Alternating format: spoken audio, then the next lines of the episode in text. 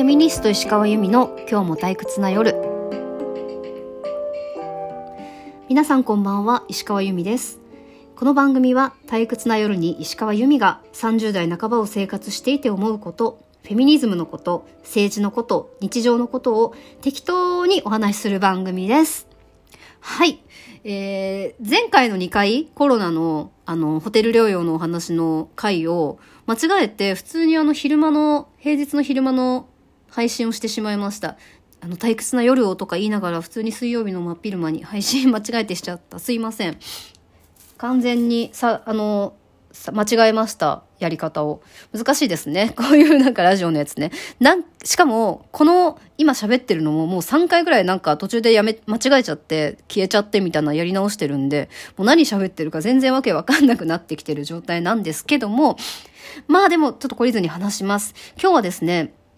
えー、新興宗教について、えー、新興宗教の2世3世についてお話をしたいと思います。あの、安倍元総理のあの大変な事件が起こってから統一教会のお話が出てきて、まあ、その2世3世2世のお話がね今いろんなところで話題になっていると思うんですけど実は私自身、えーと、創価学会の3世なんです。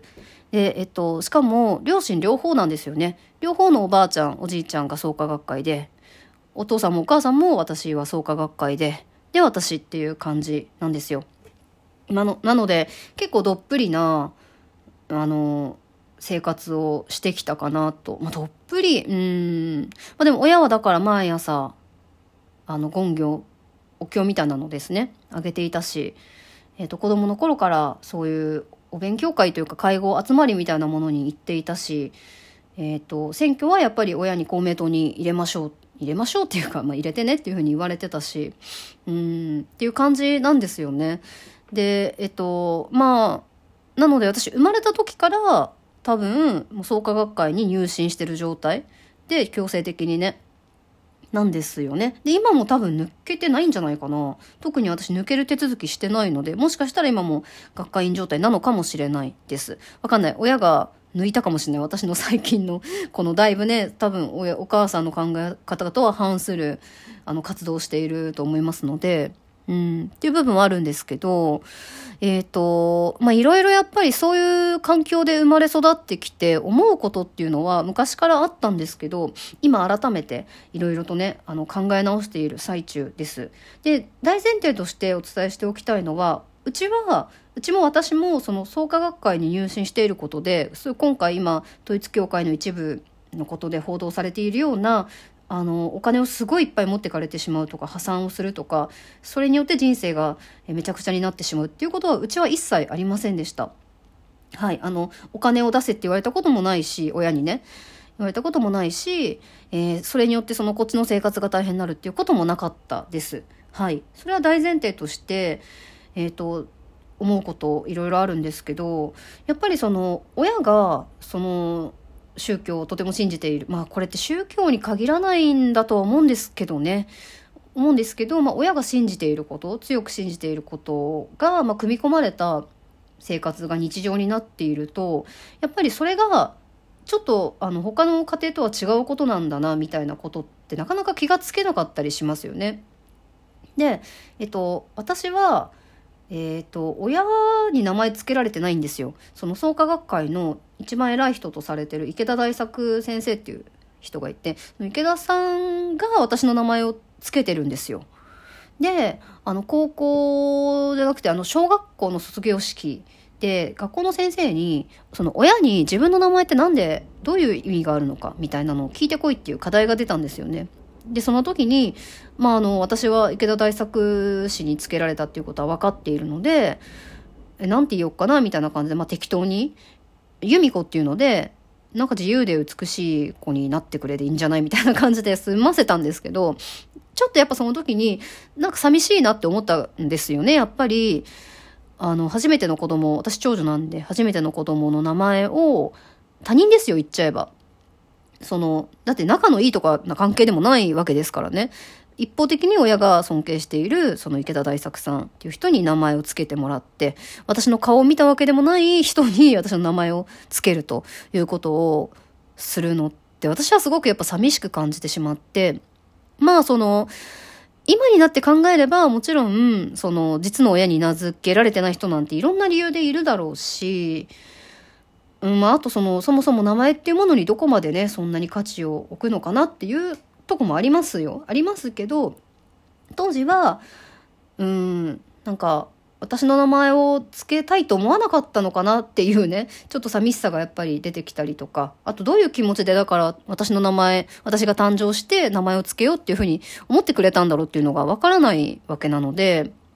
そういうところにすごくちょっとショックなことを感じたりはしてたんですよね。で、それにあの通ずることではあるんですけど、なんか私がその、そういうふうに創価学会のことをちょこちょこまあ学んできて、会合とかにも出てたので、勉強会みたいなやつにもね、行ってたりとかして、うんと思うのは、なんかその、他の宗教、昔からある宗教、その普通の真言宗とか、えっ、ー、と、臨済宗とか、浄土真宗とか、浄土宗とか、まあいろいろ日蓮宗とかあるじゃないですか。と違うのが、やっぱりその、信じてる人が人間だっていうところなのかなっていうのはちょっとあって、まあ、もちろん、あの、創価学会として、あの、そう、そうじゃないとは思うんです。あと何なんだろうな。えっと、多分、あの、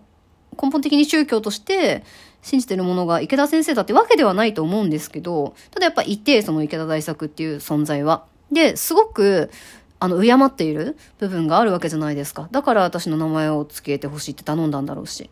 で、これって、この池田先生が何かその、間違えた発言をした時、人間だからあり得るじゃないですか。した時に、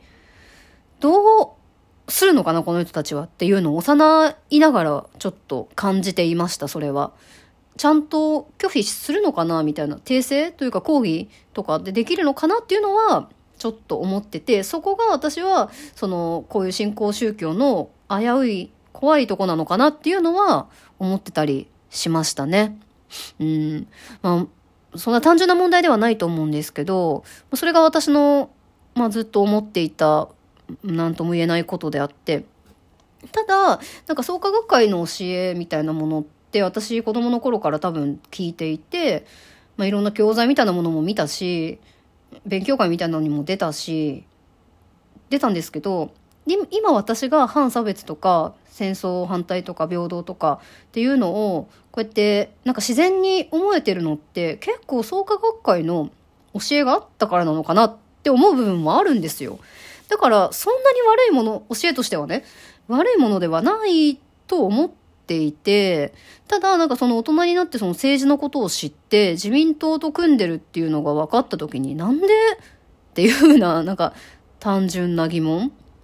自民党と合いますかっていうふうにやっぱちょっと思うんですよね。まあ、もちろんお互いにメリットがあるからっていうとこもあるだろうし、まあ、創価学会の人たちとしては公明党がやっぱり自民党の暴走みたいなものを抑えてるんだって言うと思うんですけど、うん。でもね、なんか、そ、そこ許せない部分っ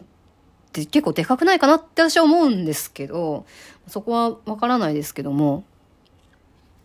まあその、そういういろんなことがあって、その、私がすごく今回思うのは、その、洗脳って今回ね、すごい、あの、言葉使われてると思うんですけど、すごいなんかこれまでその洗脳のイメージが、なんかすごい大げさなものとして捉えられてたんじゃないのかなって思うんですよ。